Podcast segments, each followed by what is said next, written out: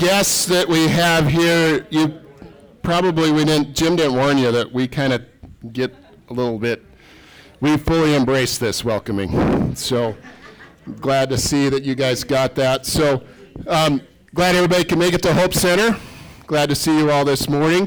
Some graduates today. Um, I actually have one in my house who's I won't mention, but over there.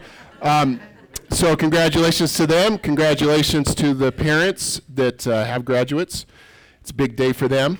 Uh, also Memorial Day. It's Memorial Day weekend, so those of you that have lost loved ones serving in the military or armed forces or anything like that, just um, as we remember them today. Now, some of you might remember last time I spoke, I spoke about drive-throughs. Some of you guys remember that? And, and why I talk about drive-throughs, so that we can be alone, we don't have to talk to anybody. Well, for those people that are kind of like me, and I know Stan's kind of like that too, I found the perfect drive-through.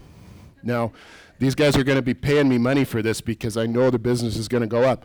But Subway on 8th and Grand, on 8th and Grand, it is beautiful. I mean, I couldn't ask for anything more. I pull up to that this week, and I look at the screen, and all I have to do is push buttons. I don't have to talk to anybody. It is the best thing ever. I, am not joking, it's great. So I, I order what I want, I pull forward. I don't even have to talk to the lady. I just hand her some money, she hands me my sandwich, and I'm gone. It's beautiful. So, 8th and Grand, Subway there. That's where we go. We need more drive throughs like that. So, I also had a graduate. Last week I was in Oregon. My son graduated from college. It's hard to believe, and yeah, I'm old. So, um, I, I know some of you don't believe that, but really I am. One of the things that I was able to do is I was able to kind of just you, had, you got some downtime for that. Like usually when the person's up there talking at graduation for two hours and you don't really care what they're saying, so it gives me some time to think about some things. So I thought about some things that the treasures I have. These are treasures that I've stored, or actually my mom has stored and now passed on to me. And these are treasures of what I thought were my most valuable possessions. I could never part with these things. And so one of the treasures I found was this nice little vest here. And that's oh yeah. Wait till wait till I show you the back. It's my personal artwork. Personal artwork. You ready for this, Jen? You ready? S- self done by myself. By myself. Yes, all by myself. Obviously, you can see that this. I was pretty little when this was treasure. I had this treasure. So that was one of my treasures. Now, Melina, I know you've been waiting to see what is in here, and I'm not even going to show you what is in here because it's kind of gross. Yeah, it's my wisdom teeth. If you want to see them, I can show you later, but it's kind of gross. But yeah, it's my wisdom. For some reason, I thought that was a treasure. Or somebody did. Now, all the young people in this this is vi- these are video games. Yeah, you guys know this. You guys had this one, right? You played this one. I actually think last time I dug this out, I put a battery and it did actually still work. So, but yeah, head-to-head football. I played hours and hours and hours. This is this was a treasure. Now, Tim, you're still in here, aren't you? No, Tim left. Good. I'll get him next service. But um, I got some other treasures here. You guys won't see this, but it's a Denver Bronco ring. Yeah. Well, wait. You're. No, that's that's blasphemy. That's blasphemy. So, how about this? With the ring. Yeah. Now that's a treasure. And actually, I had a whole box full of the, these treasures, but that they're too many to bring in. So, now my most prized. This was one of my most prized possessions growing up. I worked really, really hard to get this. This was something that I wanted to get this when I was in high school, this was my, I, my goal. I wanted to get this as soon as possible. It's my high school Letterman jacket. This was my prized possession. I, I worked really, really hard to get that, earned it as soon as I possibly can, and I thought I had arrived. I thought that was it. But you know what all these treasures now? They sit in a bin in my house collecting dust. They weren't really a treasure. They weren't really anything that, that meant that much to me. I thought they were everything. I thought I couldn't get rid of them, but really I could. So today we're going to talk about uh, uh, another guy that was a rich ruler. And he had a bunch of treasures too. He thought he couldn't get rid of these things either. And so this verse actually is something that has been in my head for a long, long time. Started when I was my first missions trip to Africa. I was going to Ethiopia, and I'm not joking. The minute I got on the plane, the parable of the rich ruler popped into my head. And it stayed there the whole time, stayed there the whole the whole time of the trip when I got back and even still to this day of the rich ruler. Am I that rich ruler? Now I'm going to a country that their average daily income is $2 a day. That's what an average, looked it up just this week. It's $2 a day. That's what an average Ethiopian person lives on. Compared to what it says for US is $100 a day is roughly what America person makes. Now, some of you might ask, well, what's the most? Monaco was the most, and that was $500 a day. So there's a pretty big difference. But Ethiopia doesn't have social services. There's, there's not any government aid. There's not anything. So even in America, there's still things there that for assistance. There's still some government programs. Ethiopia, there's nothing. So I'm going to a country where I have a good job, I have a good income, I have lots of things, and I, God's just put this thing of a rich ruler in my head. So we're in a series right now and the slide was just up there, and it's called All In. Are we all in? And I think God was asking me that question Are you all in? Am I, am I all in? Are you going to give it all to me? Am I all in? So let's read today. It's out of Luke chapter 18, 18 through 30. It's on page 1051 in the Bibles in front of you. I'll read that. It says, A certain ruler asked him, Good teacher, what must I do to inherit eternal life? Why do you call me good? Jesus answered, No one is good except God alone. I know the commandments. You shall not commit adultery. You shall not murder. You shall not steal. You shall not give false testimony. Honor your father and mother. All these I have kept since I was a boy, he said.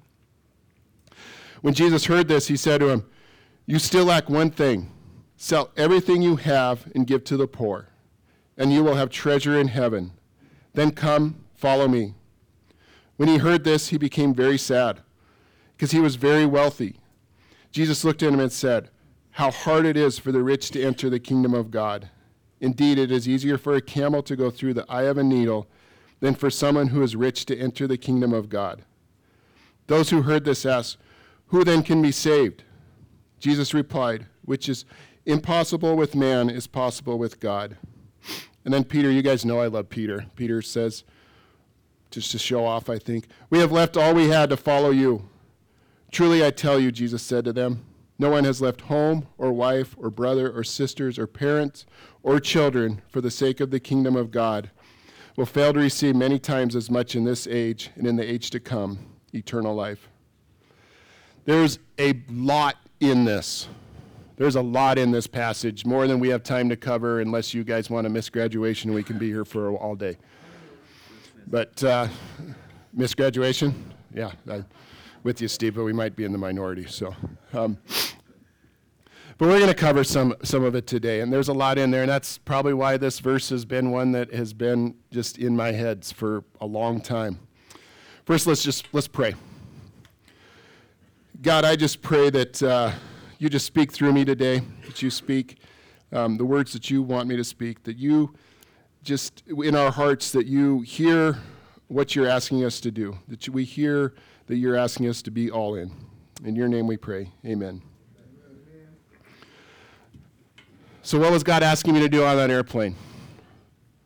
What was He asking me to do? He was making me feel like I was the rich ruler. You know, I had a good job, I owned my own business, I had a roof over my head. I had a family. I had young kids, had a wife, had lots of things, had lots of possessions. Had lots of, like, just like a ruler. So I think, was God asking me to put everything for sale? Was he asking me to say, you know what? I want you to put everything for sale. Was he asking me to do something, something radical? Was he asking me to say, okay, I've got this, I got this job, I've got this business, I've got young kids here. Isn't it radical enough that I'm flying all the way across the world here, halfway across the world, and I'm going to go to a place that I don't speak the language, I don't know anything that's going on. I'm working with people that eat food out of the dump, bread that's covered with, with radiator fluid. That's what they eat. Isn't that radical enough? What are you asking me to do? Are you asking me to sell everything? Is everything for sale? Is that what you want me to do? Which brings me to my first point. What am I looking for? What was I looking for when I decided to go on that trip? When this rich ruler came up to Jesus and he saw him and he was in the crowd, what was that rich ruler looking for? Well, his question was, What do I need to do to inherit eternal life? Now, with the, the text, when it says he's a ruler, we think of a ruler is how do we get to be a ruler? We conquer a land or we, we, we overtake somebody. It doesn't say what kind of ruler he is. Maybe he's a ruler, and notice he uses, the ruler uses the word inherit. Doesn't say earn, doesn't say work, doesn't say he wants to inherit it. So, coming from a mindset of inherit, how maybe that's what that ruler did, is he inherited his rulership from his parents, from his dad. He didn't do anything. He just was born into a system and got this inheritance, got this money. He got this power, he got this wealth, and he wanted eternal life. And just to note on eternal life, I'm assuming that the ruler was talking about eternal life with God. He was talking about eternal life, the good eternal life, not the bad eternal life which is torment and punishment, and um, that's a subject for another day. But he's talking about the good eternal life. Or maybe this ruler was just so full of himself. He was maybe a narcissist. Maybe he was somebody that just thought, you know, I'm pretty good. I'm just going to watch me, guys, watch me. I'm going to go up to Jesus and I'm going to say, hey, Jesus, what do I need to do? And Jesus is going to say, oh, you're such, you're such a good guy that, you know what? You just need to do this and you're in. Maybe he didn't really expect an answer. Maybe he just kind of expected a pat on the back. But then Jesus hits him right away. Hits him right away. He says, Who is good? Who are you calling good? Nobody's good. I'm not good. You're not good. The only thing that's good is God. That's Jesus saying that. Because the only thing that's good is God. Now, a few weeks ago, um, Stan Simmons, for some reason, thinks Steph Curry is good. yeah, that's what I say too, Jen. It's, he's not good. He's not, I mean, why doesn't he mention like good people like Michael Jordan? Or now is my chance, like Kobe Bryant, like Magic Johnson, like Kareem Abdul Jabbar, like James Worthy, like Shaq. And I can go on with Lakers, but I won't. I'll stop there. I'll, I'll be nice to him. But now, that, those are good basketball players. Steph Curry, he's a good shooter, but he's not. Yeah, we'll leave that there. We can discuss that later afterwards. I don't think that was the good Jesus was talking about, though. I think he was talking about the good of the good in your heart, being a good person. The kind of good that um, we're just not good because of the sin in our lives, that we're just not good because of that. That we may think we're good, we may act good, but we're really not.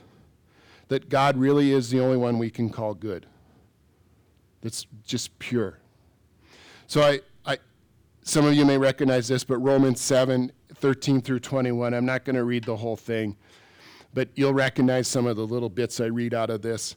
And it says, For what I want to do, I do not do, but what I hate to do, I do. I myself who do it, but is sin living in me. For I have the desire to do what is good, but I cannot carry it out. For what is for what I do is not good. I want to do it. No, the evil I do not want to do, this I keep on doing. When I want to do good, evil is right there with me. It's kind of even a tongue twister to say. So there was kind of a do, I do, I do, I do, I do, do. It's kind of a lot of do, do. but we're not good. Just saying there's sin inside of us. We're just not good. God is the only one that's good. I think that's what Jesus was trying to get at is just say, you know what, ruler? You think you're good, and you think you're coming up here and just going to get something easy. No, you're not good. You're not good. So then, the, then Jesus, and this is what I love about Jesus. He just he, he doesn't beat around the bush. He just goes right to the right to the heart of the matter. I think he just kind of just almost sucker punched this guy right in the gut. He lists off some things that are good. He lists off some things. These are the things you need to do. And if you notice those things, this is part of the Ten Commandments. Do not commit adultery. Do not murder. Do not steal. Do not give false testimony. Honor your father and mother. And then he stops there. And if you count those, there's one, two, three, four, five. Last time I checked, there was ten. The movie I watched in Ten Commandments, there was God gave Moses two tablets, and there was ten things written on there. So, what about the other five? What about the other five? Why did Jesus leave those out? Did he forget? Did he forget that there was ten? Or was that all that was required? My thought is, is that he, he purposely left those out. He left them out so that, because he knew what the response of the ruler would be. Just so you know, those other five that he left out is that you'll put no other gods before me. You won't have any other idols. You won't misuse the name of the Lord. You won't covet your, na- covet your neighbor's things, his wife, their possessions, their things. He'll remember the Sabbath. Maybe the ruler liked to go water skiing on Sunday. I don't know. But you'll remember the Sabbath. So I think the ruler knew, or God knew that the ruler would say, Well, shoot, I already do that. I already do that. I think Jesus was setting him up a little bit. I think Jesus knew he was saying, going to say, All these I have kept since I was a boy. That I've kept these things. So I think he was pumping up the ruler even more, like, yeah, maybe I got it. I'm good. I just, I'm just going to have to do a little bit of thing, just a little bit of something. I think, he, I think Jesus left those other five out to, to prove another point after a little bit. I think the ruler thought he probably was good, but I think he was probably a liar. I think he probably did do a lot of those things on that list. He just didn't think he did. But as I was thinking about this, I thought about rulers. I go, how do we know anybody of a ruler? Can we think of somebody that didn't have power, didn't have wealth, didn't just kind of have something that they thought they were special, that they violated the commandments, or, or they did lots of things to become that power? And I think of rulers through history. One of the rulers in the Bible, you could think of Nebuchadnezzar. What did Nebuchadnezzar do? Thought he was himself a god and he built a gold statue and he said, Bow down and worship this. I think he violated a commandment. Julius Caesar, powerful ruler of the time. Julius Caesar, after his death, they thought he was a god. Again, violated the commandments, got power and wealth. Some of these rulers, uh, and Genghis Khan. Genghis Khan is, I just I kind of like Genghis Khan, so that's why I mentioned him. But, um, you know, he's a pretty violent ruler. Think of other rulers through history. You can think of other more modern rulers. Fidel Castro. You know, I'm looking at you guys' face and going, these guys aren't very good rulers. Why are you talking about them? Well, what about some modern day? What about U.S. presidents? They're rulers. They're rulers of a nation. Some of them start out really good, good intentions, really good people. But if I say some of the names, I know I'll elicit responses out of you. If I say George Washington, probably going to think positive, pretty neutral. Abe Lincoln, maybe FDR and JFK. But what if I mention Ronald Reagan? I just heard right over there, Nixon. If I mention him. What if I mention George W. Bush? That'll be a response. And I know these ones will. If I say Clinton, elicits a response. If I say Obama, that elicits a response. And you guys have responded to this one before. If I say Donald Trump, listens all kinds of responses in us. But all of these people, they have power, they have influence, they have wealth. Jimmy Carter might be the only one I can possibly think of of a U.S. president that came in with nothing and didn't really have a lot when he left, but I think he still has more than he had when he was president. Most of these guys come in and they get power and they get wealth. And I think what happens is, is maybe they put, take God, they get this, and they become dependent on themselves and dependent on what they can do. And they're like this ruler, and they think, I'm a good person. I'm a good guy. I've got all this power. I don't need God. So put God on a shelf. We just leave him there, and something will come up, and, well, then we'll go look at him again, and we'll just put him back on the shelf. I'm a pretty good person. Do we do that? Do we put God on a shelf? Are there other things more important? Think of my box here. This is all stuff that I thought was important. It's not. It's, it sits on a shelf, it collects dust. Jesus knew this ruler had his idols. He knew what would be hard for this ruler. He knew what were other gods in his life, not big G God, not capital letter God. He knew what those were. He knew things that were idols to us. We can put the picture of the car up there, Nadine. Um, it's a 1970 Hemi Cuda convertible. Yeah, you're right, Tomas. That's a beautiful car. That would be, that, that's a dream car. It's, I'd love that car. Actually, when uh, Allie, I showed Allie that picture, she goes, Oh, that's a pretty car. And if you notice, the color on the top of the slide kind of blends in. It's purple because she did that on purpose because, see, she was impressed with that car. Plum Crazy Purple is the color of that car. There's uh, only 14 of those made. 14 Hemi Cuda convertibles made in 1970. It's a pretty highly sought after car. If somebody came in and this door right now and said, Hey, I've got one of these out here and I'm going to give it to you, I'm sorry, service would be over. I'd be out the door. that would be an idol. That's an idol. That's something I would, I would love, that would be a prized possession for me. That would be something that would, that would keep me away from God.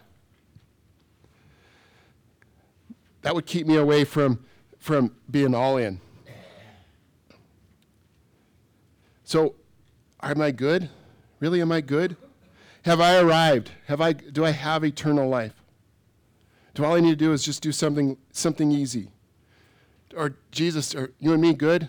Yeah, I still have this car, but Jesus, we're good, right? Because I'm a pretty good person. And I think Jesus responds to the ruler after he says, All these I've kept since I was a child.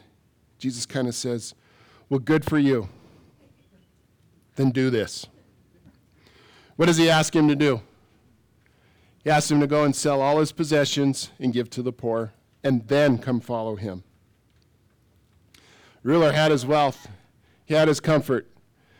He might have had all 14 of those Hemi Cuda convertibles sitting in his garage. But those were his idols, those were his gods. Those are the things he coveted. Those are the things that kept him from honoring the Sabbath. Those are all, that's why Jesus left those commandments out, because he knew that.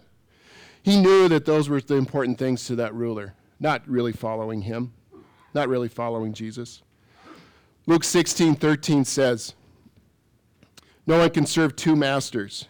Either you will hate the one and love the other, or you will be devoted to the one and despise the other. You cannot serve both God and money. You know, I think this ruler was still thinking that he was still pretty good. And then when Jesus said, "Go sell everything, go do this," I think of um, think of a boxer. Some of you guys are old enough. You remember Mike Tyson. Mike Tyson would be in a fight and he would just pot, hit someone right and they just drop like that.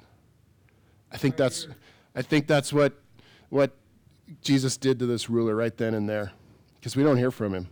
Rest of this parable, we don't hear from him. I think the ruler knew that, yep. I wanted my cake and I wanted to eat it too.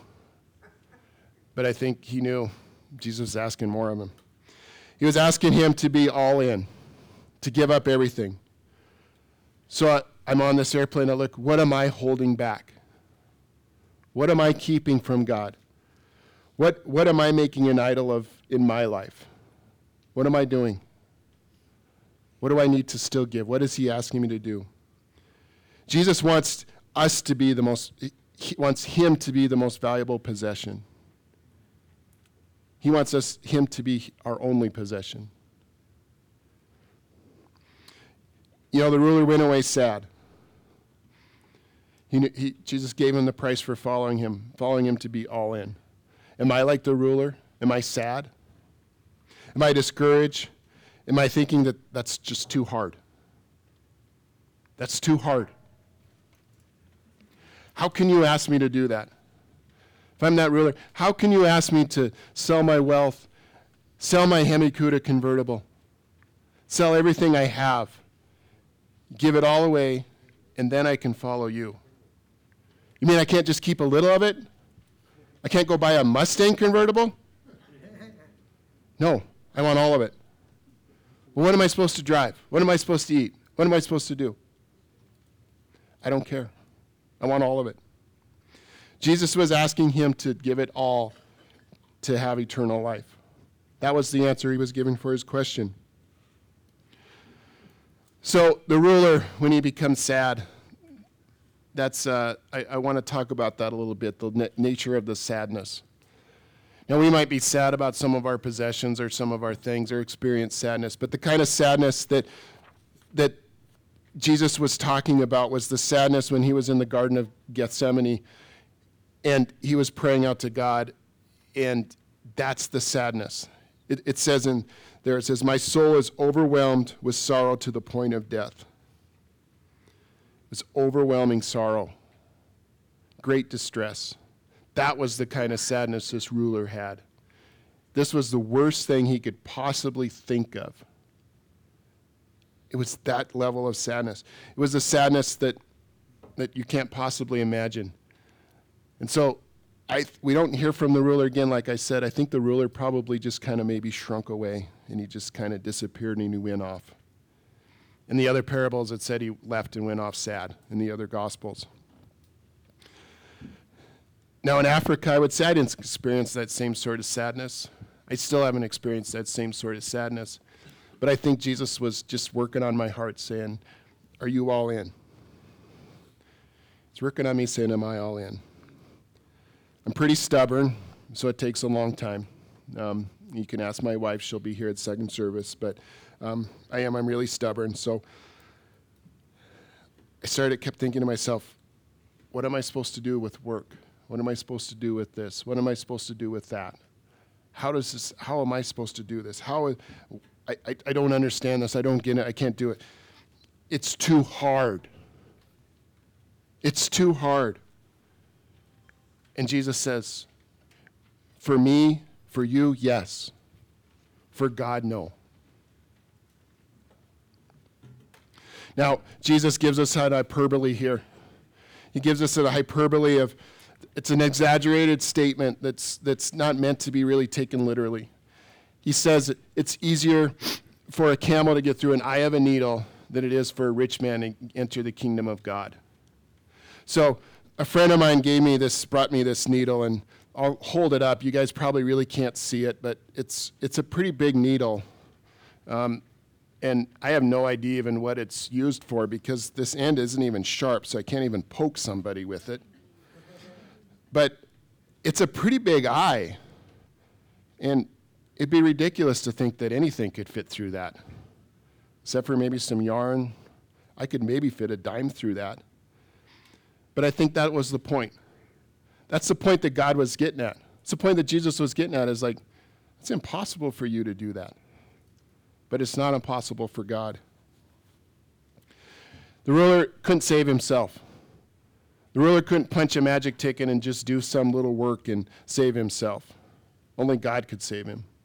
Only God could do that. So, what are we holding back? What are we not wanting to give up? What are we, what are we keeping from him? You know, is it our wealth? Is it our status? Or just maybe it's a hurt or a pain? You know, when we read this, this parable and we talk about this, most times people think about their wealth and their possessions and their things, that God's asking me to do this. But sometimes I think we have hurts and we have pains. We have things that we just hold on to so tightly and we say, you know what, I'm never going to let that person do that to me again. And it's a protection and it's a possession. And, and, or we blame God and we say, I'm never going to let God do that to me again. It's something that, how could he do that? How could this person do that? And it becomes an idol. Because something that we, we almost worship to the point that it keeps us from God. Maybe that's what God's asking us to do. Matthew 11, 8, 28 through 30 says, Come to me, all you who are weary and burdened, and I will give you rest. Take my yoke upon you and learn from me.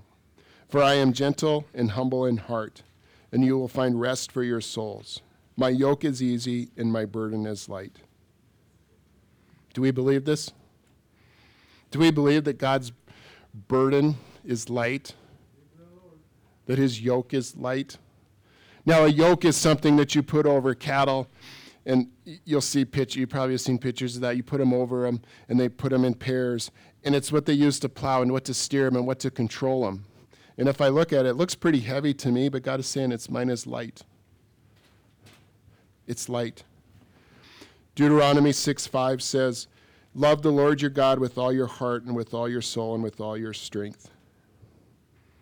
Don't serve two masters. ruler ser- was trying to serve God, thought he did, but he, this was a bigger master. Can't serve two masters. It's impossible for me to do, but it's not impossible for God to do. The ruler couldn't do it. He thought it was impossible. But Luke 137 says, For nothing is impossible with God.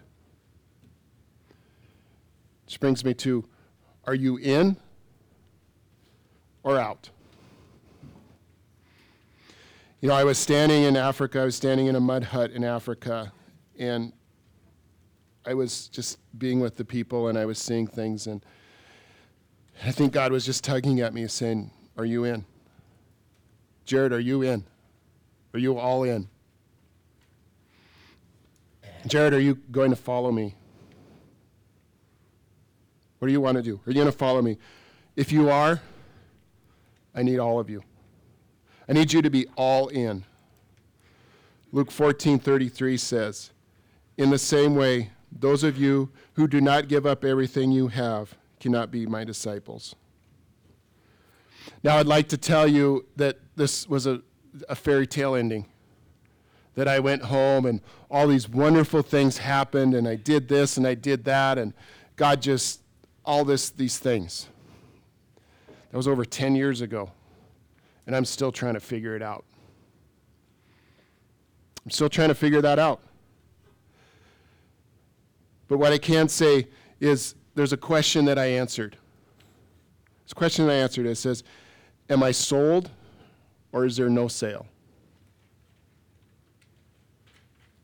What I will tell you is that I'm sold. I was done making excuses. I was done saying, What about this? What about this? I was done going away sad, going, God, you want me to do this? I was done. I was sold. I can't do it myself, but God can. It's too hard for me. But you know what? Not for God. So are you sold? Are you ready to quit running from Jesus? Are you ready to quit putting other things above Him?